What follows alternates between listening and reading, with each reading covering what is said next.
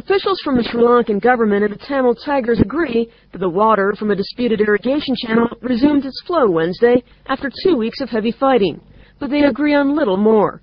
The two sides continued to exchange artillery fire Thursday for control of the channel, which provides water to some 60,000 people on government-held land.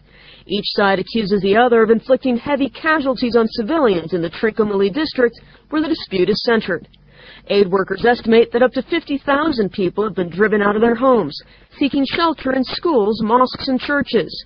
But the violence has prevented aid groups from reaching all the camps, so they have yet to determine the full scale of the humanitarian crisis. Katie Gruisevin, a spokesperson for the United Nations Children's Agency, says aid groups are trying to reach displaced people before there is a serious outbreak of disease.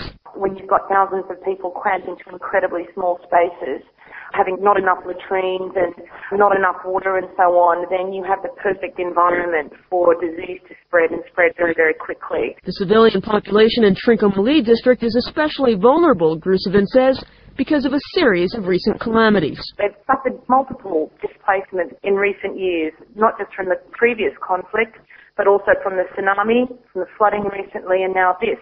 And they've lost everything. The Tamil Tigers say they reopened the irrigation channel Wednesday after an appeal by a senior Norwegian peace envoy. Sri Lankan military officials, however, say their forces are in control of the reservoir.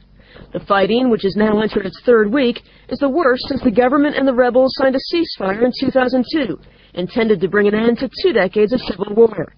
The Tamil Tigers launched a campaign for independence for predominantly Tamil areas in the north and the east of the country because of what they said was oppression by Sri Lanka's Sinhalese majority.